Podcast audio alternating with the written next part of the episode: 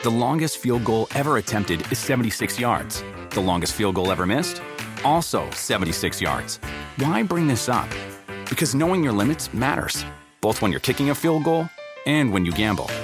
Betting more than you're comfortable with is like trying a 70 yard field goal. It probably won't go well. So set a limit when you gamble and stick to it. Want more helpful tips like this? Go to keepitfunohio.com for games, quizzes, and lots of ways to keep your gambling from getting out of hand.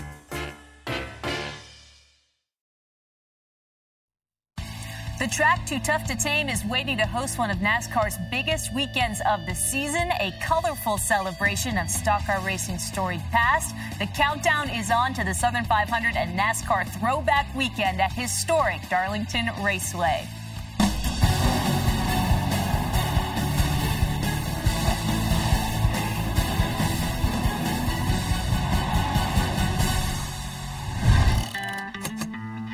Darlington is supposed to be the meanest racetrack.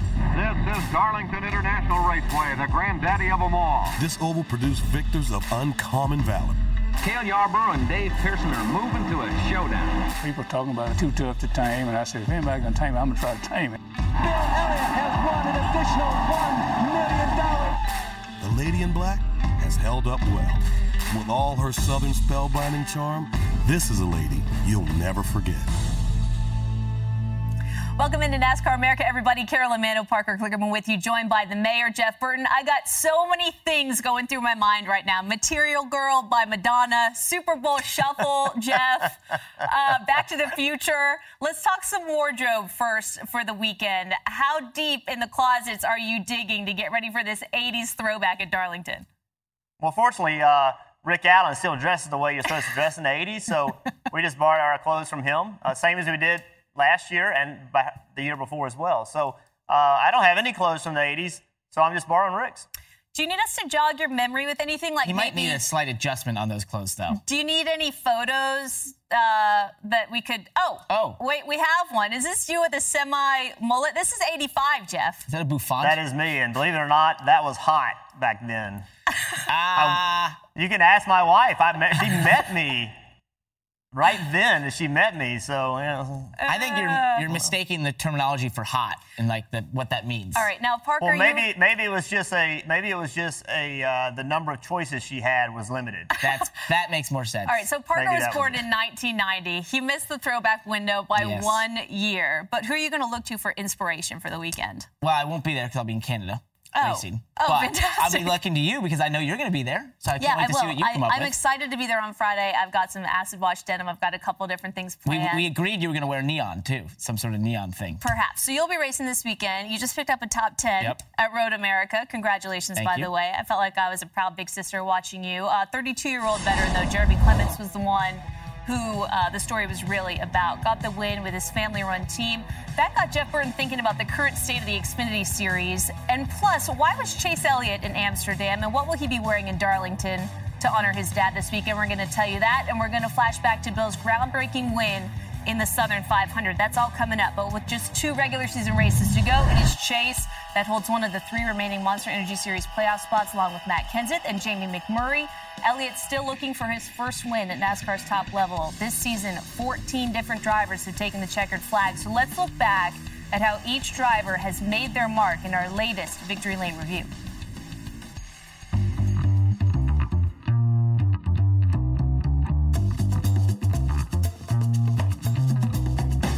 Finally, after the long, cold winter, we're going racing at Daytona. Kurt Busch leads the Daytona 500. He's never won before at Daytona. He will fix that today, winning the 59th edition of the Great American Race. Did we just do that?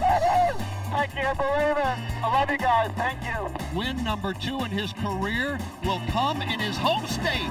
Kyle Larson, he will score the victory. Get the broom out, baby. You slept it. All right, here at Michigan last August, his first career cup win. Oh, All good. Bring it home, baby. And he wins again today. Heck yeah, buddy. Burn that to the ground. Oh, yeah. Good job, guys. Good job. We think Slick take him three wide on the outside in one. I'm running a few options through my head right now. What I thought was going to be best was to push Martin out past the 77 Kyle Larson with a blinding restart. and side draft him. Larson to the bottom. Played out perfectly. He's got the lead. He's the best I've seen come along in a while. Kyle, how did you do that? I have no idea. He's just a, a racer. Oh my God! Truex across the stripe. He will sweep stage one, stage two, and the win. Martin Truex Jr., you are the man. Oh, well, can't believe we're lucky anymore. He won earlier this year on the mile and a half at Las Vegas. He's going to do it again tonight. You are the winner. My goodness gracious. And for the 12th time this season, for the 13th time this season, stage winner, MTJ. Checkered flag, Beard Truex Jr., you damn right. Get some of that. I can't understand what you're saying. Save gas. Martin Truex Jr. will assume the lead. Has he saved enough? Fuel mileage, get you some. Martin Truex Jr. will win at the Glen. I've wanted to win here a long, long time. This is a special place. I think back in the 90s, watching my dad run here and coming here as a kid and spending time in the garage, just walking around and, and wishing someday to race here, let alone win. He was known as the mile and a half guy. Yeah. He's known as a winner now. Brad Keselowski will clinch his first victory ever at Atlanta Motor Speedway. The Miller Lite Ford on their way to collect a grandfather clock. Tick tock, the win is dead, boys. Tick tock, tick tock. The long dry spell will end for Richard Childress Racing. It took him 17 tries, but he is now the winner. Ryan Newman pulls it off. Harvick takes the checkered flag. We did it, boys! This is worth the wait. Bringing that thing to the house. Checkered flag, baby. Joey Logano getting the win. Yeah! Richmond again, come on! Joey Logano post-race violations at Richmond. That win is now encumbered, so it will not count toward his playoff eligibility. The rule is written in its black and white. We pushed a little bit too far, and, and we'll pay that penalty, and we'll move on. Jimmie Johnson, the fastest gun in the West here today. Once again, the king of Texas. Last to first. How many times have we done that? Jimmie Johnson has won for the second time at Bristol. Bristol! Yeah! Whoa! Ty Dillon gets T-boned by Erik Jones. Caution. We are coming to the checkers. You won. Me. What? Oh, A long trip. You're next. Ricky Stenhouse Jr. Austin Dillon. Ryan Blaney. Stenhouse Jr. wins at Daytona. He'll take the three car back to victory lane. 23-year-old Ryan Blaney will score his first career win. That's thinking a bit third better, boys. We got you to slide in the grass, too, bud. I'm sorry you can't talk, bud, but I'm so proud of you today. Ryan Blaney joining Ricky Stenhouse Jr. and Austin Dillon. America, 1776. We are the champs. And Hamlin goes by for the lead. He's going to hold off Larson. Yes, sir, DH. That's what I'm talking about. Back up car for the win. I put us behind the eight ball uh, on Friday, but uh, it's cool to win one like this. Don't like lobsters, and then when you put like a 44 pound one in my hands, I'm, I'm freaked out. The two best cars are gone. Who is going to grab this opportunity and leave with a Brickyard 400 trophy? I knew if I wasn't leading off turn two, I probably wasn't going to win the, the race. Great restart for the five of Kasey Kahne, and the 11 goes around. They wreck behind him. Driver, you all right? Because you get back here, you're going to be the winner of the Brickyard 400.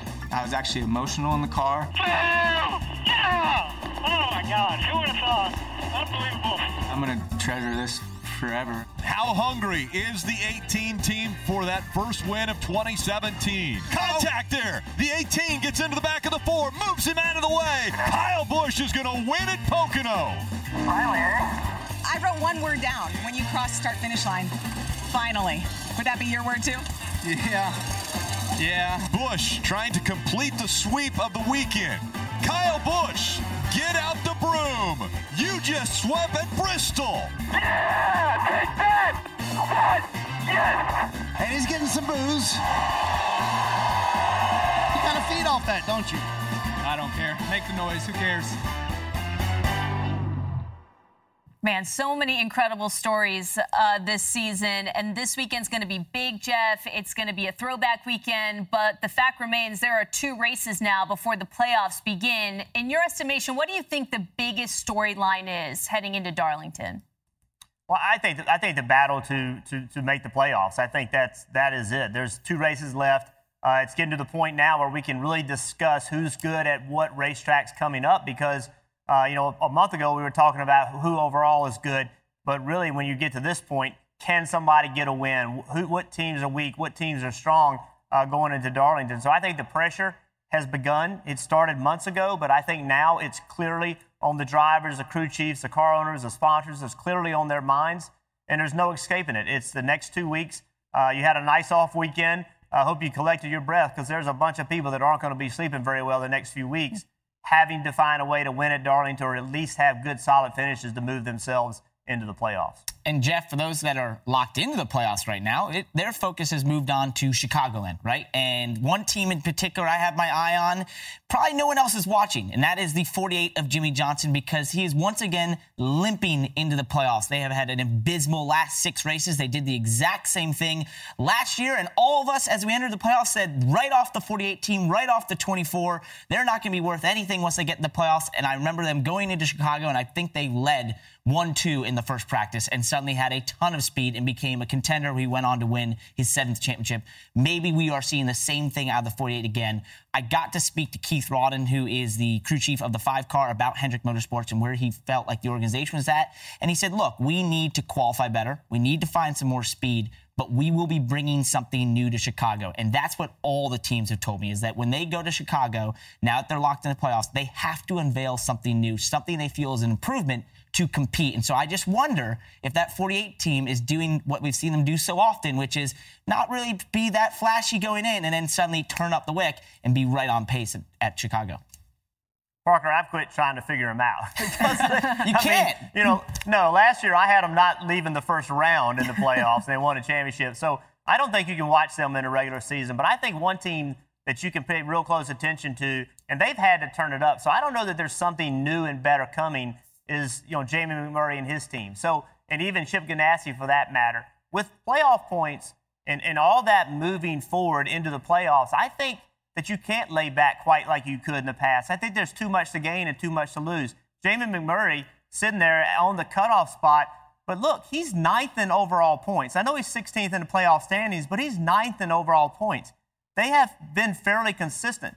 The next two weeks, that's what they need to do. If they are consistent, I think they'll move in. Now, if somebody wins a race, I still think if somebody behind them wins a race, I still think consistency gets it done because it's so close between 14th, 15th, and 16th. So Jamie McMurray and his team, they've had consistent speed really all year long. They haven't been the fastest car, but they've always run about the same about every kind of racetrack. And when I look at these next two weekends coming up, I think for them the strategy is to just keep doing what you've been doing.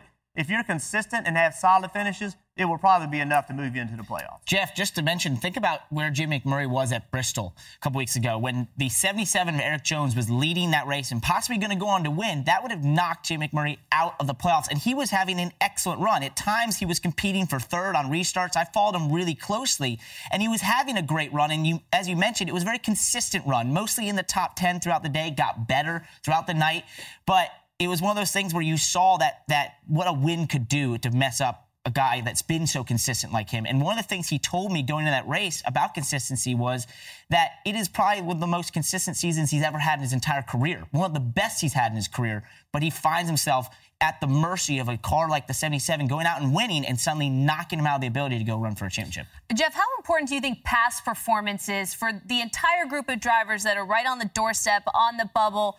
Past performance at Darlington specifically, does that factor in? Does it not factor in at this point in the season?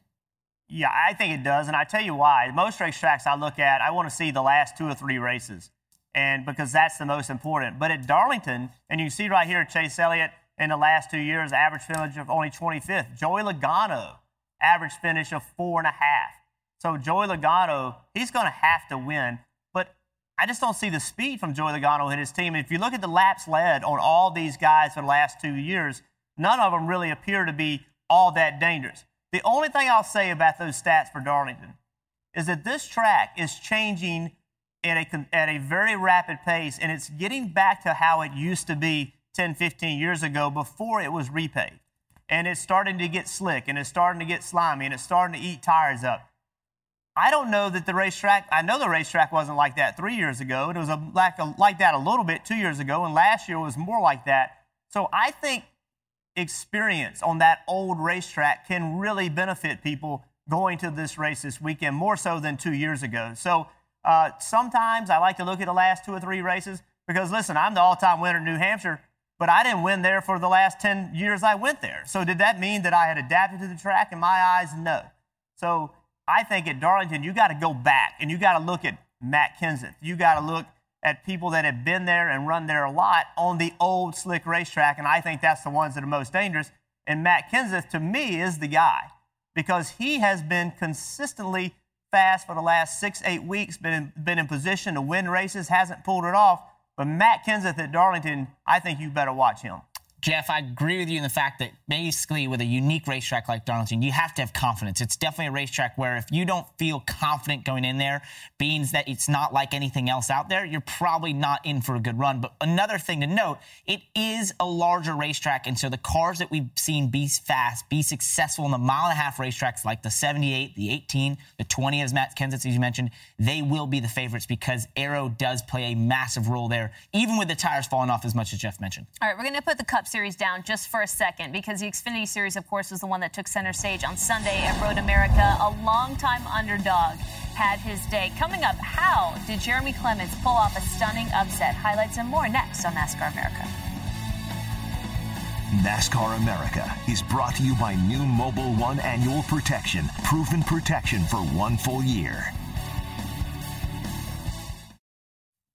Welcome back, everybody. NASCAR America back at the NASCAR Hall of Fame this Wednesday at 5 Eastern, right here on NBCSN. This is an hour that is really unlike any other that we do here. And our special guests this week, Hall of Fame crew chiefs Dale Inman and Ray, Never- Ray Evernham, plus Hall of Fame broadcaster Ken Squier also going to stop by. So tune in on Wednesday once again at 5 Eastern for our Hall of Fame show. Those are really special and fun. Uh, Cup Series off this weekend. Xfinity Series hard at work on the four mile circuit at Road America. Parker Kligerman, the eighth Xfinity race at this four mile road course. And you, my friend, picked up a top 10. Yes, not bad for an old TV guy like myself, right? but I uh, had a lot of fun out there. We fought a little bit of brake issues throughout the race, but we pulled some great strategy. Mark Setzer, my crew chief, got us out there in the front, and we were able to hang out for a top 10. I love listening to your in-car audio. I thought it was great. Let's go back to uh, the first stage of the race here. Austin Cindric in the 22, James Davison in the 20 on the front row. And at the start of this thing, it was Davison who would grab the lead in turn one. And these two were the class of the field speed-wise, but it was James Davison who would go on to dominate that first stage, but it's not always the fastest car that goes on to win these races. Yeah, the second stage, Parker, really featured Daniel Hemric. Yes, and he had a great run at Mid Ohio, kind of surprised some people with his road course prowess, and then was able to overtake Elliott Sadler here and go on to win stage two, which is an impressive move by him, but it wouldn't ultimately lead him to victory lane, though. Yeah, the story Jeremy Clements the 51, some strategy here leading late in the race that he did. They were able to have speed in that 51 car, but then were also able to be on the newest tires at the end by pitting the latest. And then he drove like a man possessed who wanted to win this race and got all the way up to the bumper, going around Brendan Gaughan here, all the way up to the bumper of Matt Tifft, who was leading at time. And this was just so impressive by the 51 to be as fast as he was and pass as many cars as he did. Let's take a listen to how it unfolded. Coming to the final corner of the track. Great run for Clements. Does he do it here? Takes a look. And diving down to the inside, Jeremy Clements oh. now contact with Matt Tifft. They both spin. Tifft and Clements come together, coming to the white flag. I think Clements is still going to have the lead. He's got it righted. Jeremy Clements comes to one lap to go. We began the day saying only a miracle would get certain drivers into the playoffs. Jeremy Clements was one of them. He's got the miracle in sight now. Next car back Tifft is not within sight. It's just up to Clements now to take it home with lap traffic, his only barrier. The 32 year old from Spartanburg, South Carolina, has found his way into the playoffs by winning at Road America. Unbelievable finish for the 51 team and Jeremy Clements. A great call there from our own Dave Burns, Dale Jarrett alongside as well. So Jeremy Clements, the fifth driver to qualify for the Xfinity Series playoffs and the fourth to do it with a victory. And with three regular season races left, there is even more pressure now for drivers near that 12th place cutoff. After the race, Clements reflected on what the victory meant to him and his family owned team. It's crazy. I mean, we're spending our budget a year is is a fraction of a big team. So uh, this is just a dream come true. I mean, I, I want to drive for a big team, but it's, it's just it hasn't been the way it's gone. And you know, I try to keep doing this to keep my name out here and get as much experience as I can in case I ever do to get the call. But uh, hey, any big team guys, look, look at me. Let's go. So uh, just thank you. I got to thank my dad, my uncle Glenn, and all of my family. They're the ones that keep me here in this thing. I mean, without them, I wouldn't be here. Jeremy, I'm going to ask you to go back to that move on Matt Tifft that you talked about earlier in 14. Why did you pick that spot there to make the move? Well, I'm, I'm watching the replay there. Well, I, I was really beating a lot of people right there. I could really get in that corner a lot, the last corner a lot deeper. Yeah, that's my fault. That was definitely not his fault. Now watching the replay, I got in there and got loose up under him, trying to keep off of him. But uh, I'm very sorry to him. Thanks, buddy. job, man. Thank Well you. Very sorry to Matt. I definitely didn't mean to, to wreck him, but uh, I've definitely had the better car in my opinion. But uh, hats off to those guys. I mean, that's the Gibbs team. That's the best of the best. So uh, to be faster than them at the end was pretty dang cool. That was Justin Marks, by the way, that came over to congratulate him. And now, congratulations to you. I'll let you go celebrate with your family. Thank you guys so much. Hope everybody enjoyed the show. We certainly did. Just a bit more here uh, about Jeremy Clements. Began his racing career at age eight in karts. He's continuing a family tradition that goes back for generations. His grandfather Crawford, his great uncle Lewis, both very successful crew chiefs and engine builders during the 50s and the 60s. So you heard him say there at the very top of the interview, which is what this whole story is about, that his budget is a fraction of what some of these other teams have. You are in this world, you are in this race. How would you describe what this win means for him and his team and also the sport? It's massive to see a small team like this go out and beat a Titan like Joe Gibbs Racing at the end and to show that it's possible. You know, one of the things that's great about these standalone events, not only do we get to go to a great road course like Road America, but it's the fact that small teams can suddenly compete because the big teams don't have some of the resources that they may have on a week to week basis being with the Cup Series. They don't have the Cup Series drivers there. And so you start to see a team like Jeremy Clements' team be able to compete when they things align, when they're able to out strategize and just really out drive. I mean, Jeremy did an incredible job in that second portion of that last run where he really, as I said before, drove like a man possessed. He just made speed where other people were not. He had conserved that car and was on the best tires and made sure to make the most of it. And that's what you want to see. That is what NASCAR is all about. It's about a guy and a team going out there and building a better car or finding a way to make their car the best when it matters to go out and win races. And that's what we saw here. And actually, our researcher, Big Show, got a great stat I thought that was really cool. This is the first team that's not a cup team to win with a driver without cup experience since 2006 in the Xfinity Series when David Gilliland won in Kentucky. So an incredible result for them. Yeah, and our thanks to Big Show for that. So, Jeff, with that in mind, the fact that this hasn't happened in what, over a decade, what does that say about the health of the series overall? Well, first of all, great job by Jeremy Clements and his team. And the un, you know, the, the, the group of that team that's not getting enough recognition, the pit crew.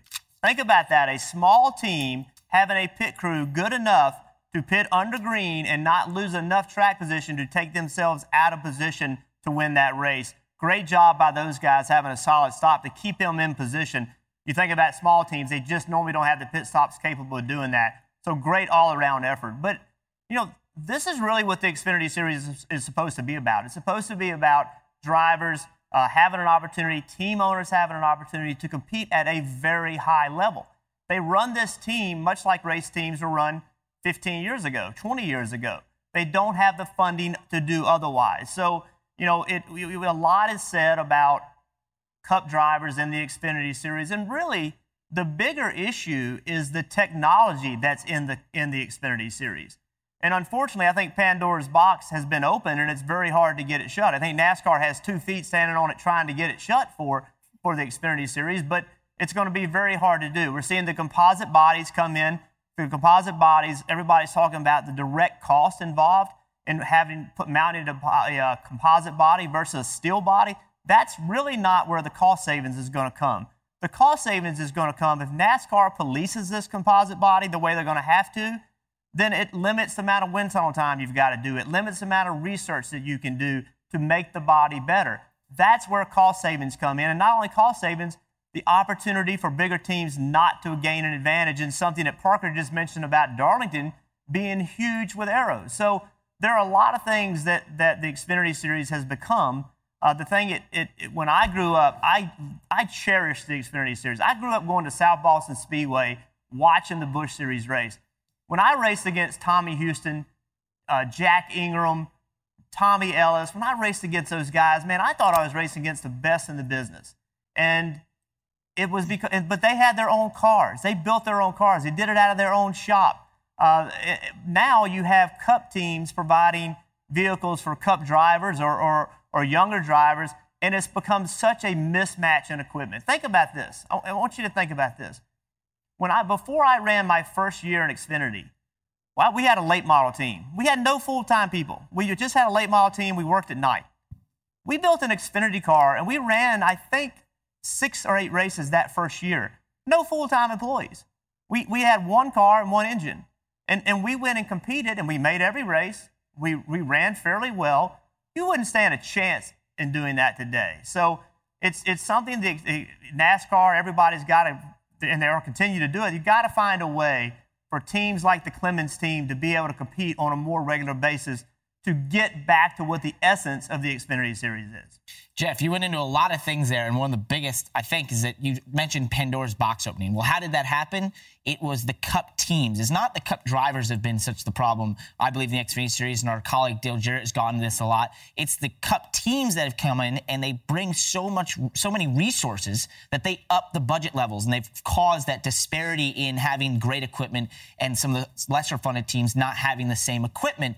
And that's the thing. How do you get back there? Well, what we're seeing kind of in the Truck Series as we look into next year is that you see some of the bigger teams as some changes are being made by NASCAR in the series, like Brad Keselowski Racing is going to shut down at the end of the year, and some of the the people around it are saying, oh, you know, how will the series survive? Well, it's going to survive with teams like Clements Racing, like that team right there. It's going to be smaller teams with less personnel, less resources, but they're going to be able then to become the norm. And that's what's going to take to be competitive is that level. And I think that's what we're hoping to see the Xfinity Series go is that follow that same path that the Truck Series may be going in. And that is to not, I don't want to say get rid of the cup owners, right? But in a lot of ways, find, limit them, or if they have to leave because they don't feel it's a level that they want to be at, then so be it. Because it's more about having teams like this that allow a, a, lower barrier of entry so that guys like Jeremy Clements can show the talent level they have to hopefully one day get to the Cup Series. That's what it should be all about.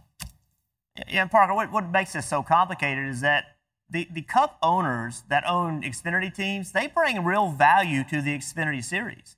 I mean, it's it's not that they it's negative that they're there. It's a huge positive that they're there because you know they bring stability. They bring things that are so beneficial to the Xfinity series. They're hard to see. We're only paying attention now to the negatives, but when you think about Joe Gibbs, Richard Childress, Roger Penske, these these owners involved in the cup in the Xfinity series, that's a big plus for the Xfinity series from a stability standpoint, from a prestige standpoint.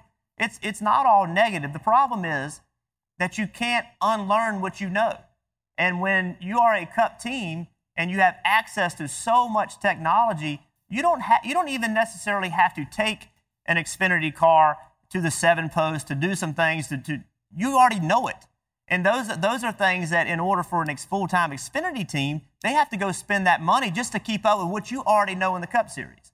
So it's a very complicated process. I, I, I don't ha- I, I will tell you today and I don't like saying this, I don't know what the answer is because to say, hey, Joe Gibbs, we don't want you in the Xfinity series, that's not fair. That's not, that's, you know, this is, this is capitalism, right? And that's not fair to say, hey, Joe Gibbs, you can't be in the Xfinity series because he has brought so much to the Xfinity series. And he gives young drivers a chance. Look at Richard Childress Racing. Look how many young drivers are driving for them right now.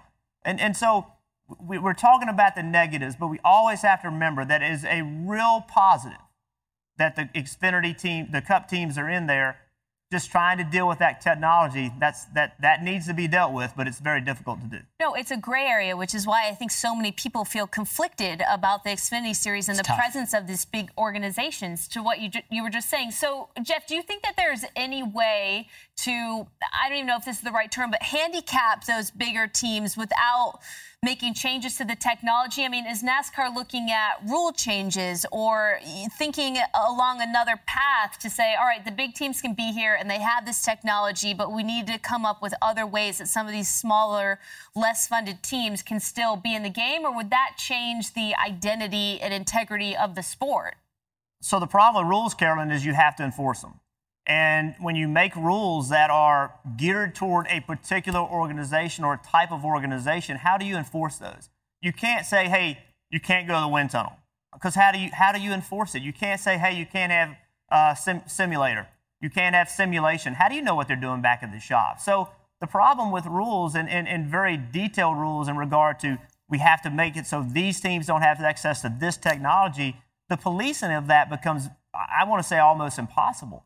And, and that's, that's the difficulty in this. If, if, if NASCAR could easily say, okay, Cup teams, We want you here, but we don't want you to use these resources.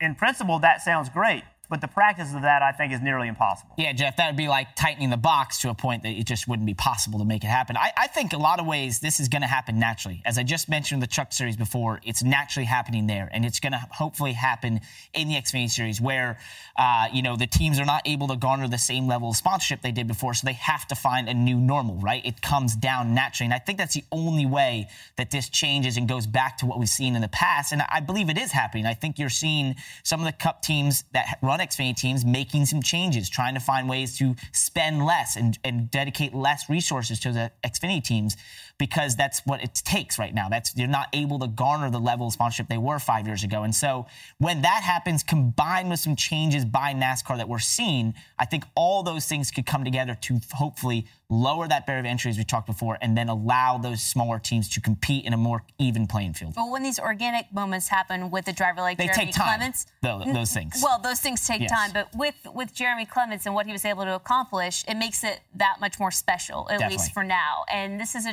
driver that took a Chevy that was built back in 2008, and now he is headed for the Xfinity Series playoffs. Uh, There's a lot more to his story, though, than meets the eye. The road just to get to this point has been littered with so many challenges for Jeremy Clements, including a devastating injury that would really put his racing career in jeopardy. So we're going to bring you that shortly. Uh, but first, uh, throwback weekend at Darlington on the horizon. We're going to relive one of the sport's biggest wins. Bill Elliott became the Million Dollar Bill in 1985 in the Southern 500. That's when NASCAR America returns.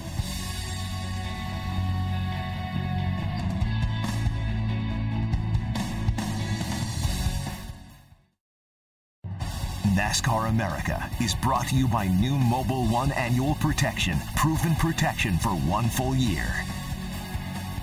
This coming weekend, NASCAR again honoring the sport's history on Labor Day weekend at Darlington. Drivers and teams going to bring back classic paint schemes and expect to see retro looking fire suits and crew uniforms as well. This year's Southern 500 celebrates the 1985 to 1989 timeline, one of my favorites. And Chase Elliott's scheme is inspired by the car that his father, Hall of Famer Bill Elliott, drove in his very first Cup race at Rockingham. That was back on February 29, 1976. Bill finished 33rd with engine trouble, so he earned a check for 640 bucks. And then nine years later, series sponsor RJ Reynolds Tobacco Company offered the Winston Million, which was a million dollar prize to the driver who could win three of the four crown jewel events. And Bill Elliott stepped up to the challenge. He won the Daytona 500, won the spring race at Talladega, and Darlington was his last chance to claim the money and make some history. There have been about 70 or 80,000 people who have gathered here at the Southern 500 for 1985 to see this man primarily, Million Dollar Bill. Bill Elliott, who has won the Daytona Winston 500s. Bill Elliott needs to win this race to pick up the bonus $1 million from the R.J. Reynolds Tobacco Company. Coming to this race today, there's been one name on the lips of everybody, and that's Elliott. This team means to win the Southern 500, the Winston Million, and go on to win the Winston Championship. The 1985 Southern 500 is underway. And as we've become accustomed to see, the red and white number nine of Bill Elliott is the leader. So you're looking at two tough race drivers right there. The new breed taking over here in the 36th annual Southern 500 with Elliott out front. He sees a million dollars, and you take a look at Dale Earnhardt. He doesn't care if they're paying five dollars to win or five million. He just races for the front. So Bill Elliott begins to assert himself in the early stages of the Southern 500. We got problems, and Ernie Elliott and the crew are going to have to get busy with the crash on the speedway. It was a tire that went away. I heard it, Jack. It's H.B. Bailey. He is held up at the end of pit row, but only momentarily. Earnhardt is screaming around the racetrack, trying to get out in front of Bill, and he does so. Dale Earnhardt passes Bill Elliott under yellow flag, and Elliott is once again relegated to second. What you're looking at right now is Cale Yarborough in the Hardee's orange on the inside, and the Wrangler blue and yellow of Dale Earnhardt on the outside, and they both think they are the lead car in this race. Cale Yarborough is the only one of the lead cars that pits on the backstretch. He ducked in, took advantage of that, and was out back before the rest of the competitors could hit their pits on the front stretch, and he inherited the lead. The Southern 500 is back under green flag. And right now, look at Earnhardt. He is just closing the margin between he and the leader, Cale Yarborough. This battle is going to go right down to the wire. And if we got to spin and turn two. It's Earnhardt. And right in front of Elliott, and Elliott misses him. Boy, that was close. Bill Elliott almost saw the $1 million go away on the backstretch. Wow. Boy, Elliott came close. This will move Bill Elliott right to the back bumper of Cale Yarborough. Yarborough trying to play the rabbit, Bill Elliott playing the hound. And oh no, an engine, it looks like it's gone away on Cale Yarborough. And look at Elliott go down on the apron trying to get around. Bill Elliott once again averts disaster. Bill Elliott has just 1.366 miles to go. Bill Elliott is racing into the record books. Bill Elliott is going toward immortality. Bill Elliott gets the checker flag. Bill Elliott has won an additional $1 million in 1985.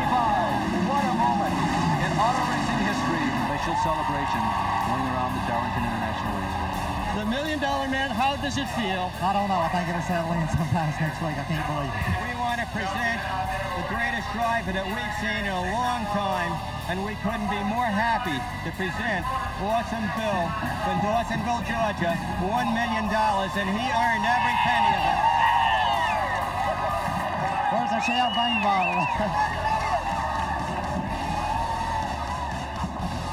Bill Elliott would grace the cover of Sports Illustrated. There it is. That's something that meant a whole heck of a lot to the sport at the time. And he's going to be honored as the signature driver for Throwback Weekend to celebrate winning the Winston Million. So he'll be live on the set for our pre-race show. That's Sunday at 4:30 p.m. Eastern. So make sure you don't miss that. We're going to be flashing back to the 80s all week long here on NASCAR America. Tomorrow we're going to look back at the breakout star of 86, and that was Tim Richmond.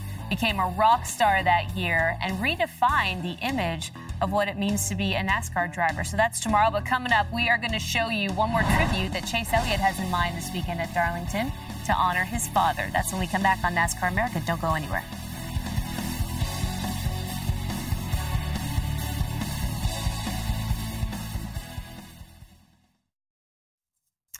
Saturday on NBCSN, the NASCAR Xfinity Series racing at Darlington, and then Sunday, 6 Eastern, the Cup Stars racing on Throwback Weekend. Hendrick Motorsports releasing a video showing what else Chase Elliott's going to be doing to honor his dad at Darlington. Let's take a look at that in today's social pit stop. We'll take a listen as well.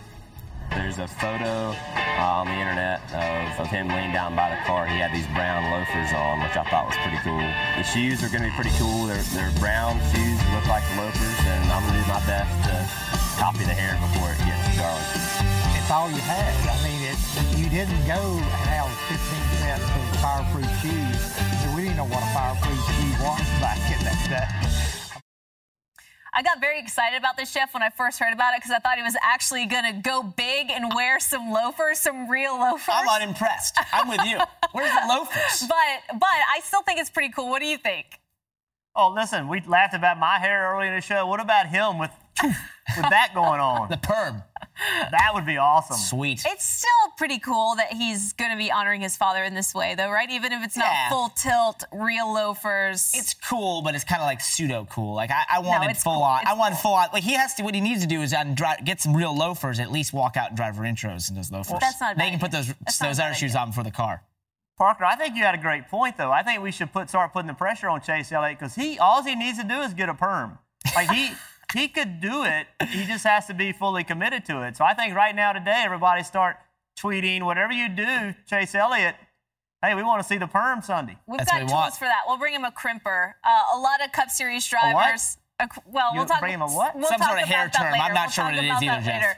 Um, listen, a lot of Cup Series drivers going on vacation, of course, during the final off weekend of the season. Chase Elliott decided to take his passport. He and Ryan Blaney made a stop in Amsterdam on their way to the Formula One Belgian Grand Prix, which is pretty great. And in addition to cruising along the river, Elliott and Blaney, of course, making sure to stop for a pint. And the message goes like this Upset it was so small, then was told it's a 13 percenter. so, translation for you non beer drinkers at home, that is a very, very strong beer in Ryan They're just living up their own version of Euro Trip Yeah, right now. which I'm sure he learned uh, about a half an hour later. So Elliott and Blaney trekking through Europe, but a lot of other drivers actually in Las Vegas for Saturday's super fight between Floyd Mayweather and UFC superstar Conor McGregor. Kyle Busch in the house. Uh, he tweeted a shot here of the crowd as McGregor made his way to the ring. Erik Jones, Denny Hamlin also in attendance, which I love. Very cool. Yeah, it's a great way think Denny had better seats. Great way to spend the weekend in Vegas. Coming up next, well, they're expensive. Uh, Jeremy Clements went on Sunday, proving that perseverance really pays off. Both he and his family have had to overcome tough obstacles, including one that nearly ended Jeremy's career. Probably the biggest thing that I recall about it all, the doctor said, uh, well, Jeremy, what what's your expectations and what we're going to achieve here? And I'll never forget he said that uh, I just need you to make it grip a steering wheel. And I said, well, that's about as good an answer as he could give.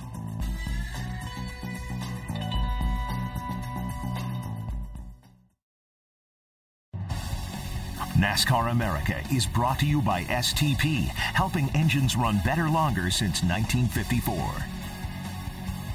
Welcome back. If you watch our coverage this weekend from Darlington, keep an eye out for some classic cars, including Dale Earnhardt's Wrangler Pontiac from 1981. The Intimidator earned nine wins at Darlington, second only to David Pearson.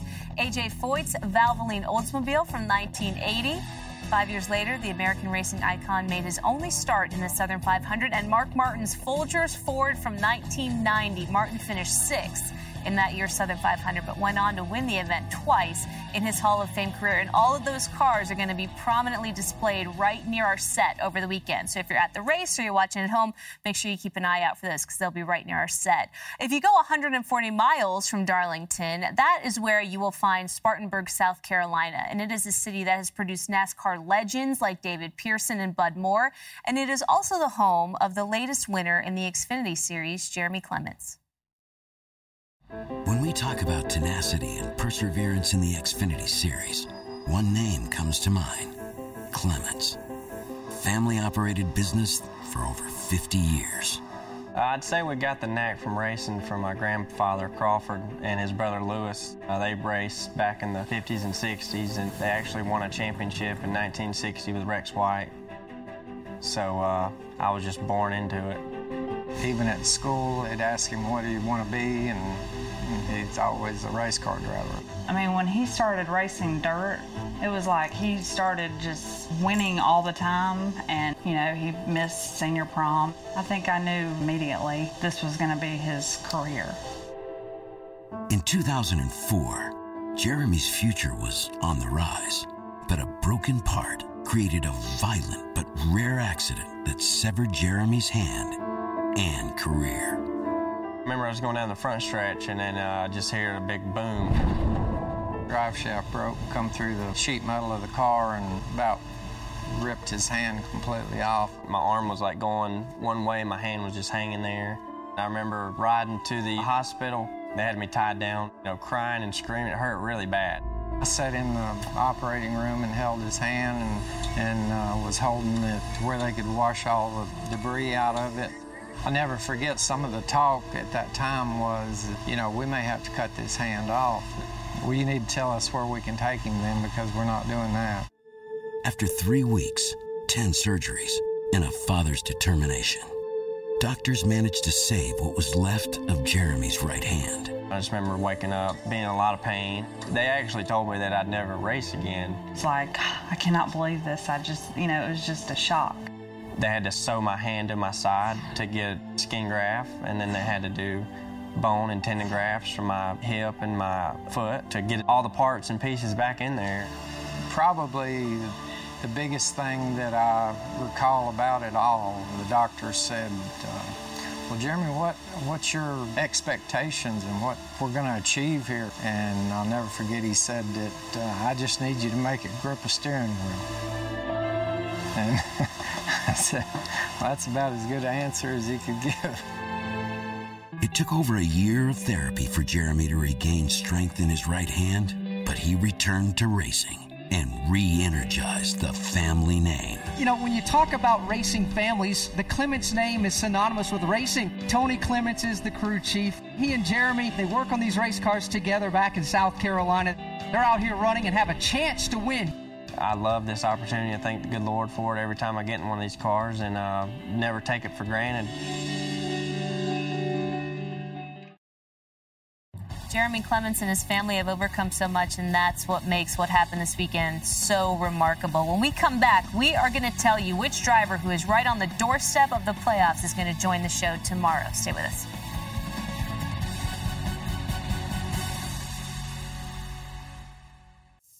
Quick reminder for you the Verizon IndyCar Series is uh, right here on NBCSN. IndyCar heading to the Mecca of American road racing for the Grand Prix at the Glen. That's Sunday, 1.30 Eastern on NBCSN right here. Tomorrow on NASCAR America, we've got a big day. You're going to hear from Clint Bowyer. He's going to be at the NASCAR Hall of Fame. Plus, we look back at the best moments of the year this is the best of the season scandal, aka cannot miss. And we're also going to revisit Tim Richmond's 1986 Southern 500 win. So a lot to look forward to tomorrow. Jeff, quickly, Clint Bowyer is such an affable guy. We know this. He's a great interview. We love spending time with him, and we look forward to having him tomorrow. Have you noticed any change in his demeanor as that team gets more and more desperate to get into the playoffs? Well, not really. I mean, I think Clint knows his strength. Clint's strength is, is being consistent.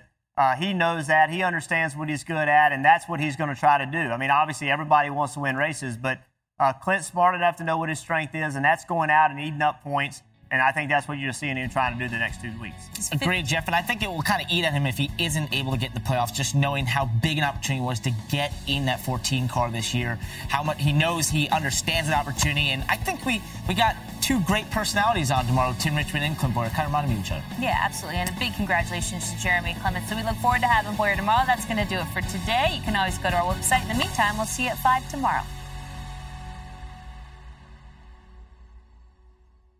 The longest field goal ever attempted is 76 yards. The longest field goal ever missed? Also 76 yards. Why bring this up? Because knowing your limits matters, both when you're kicking a field goal and when you gamble. Betting more than you're comfortable with is like trying a 70 yard field goal, it probably won't go well. So set a limit when you gamble and stick to it. Want more helpful tips like this? Go to keepitfunohio.com for games, quizzes, and lots of ways to keep your gambling from getting out of hand.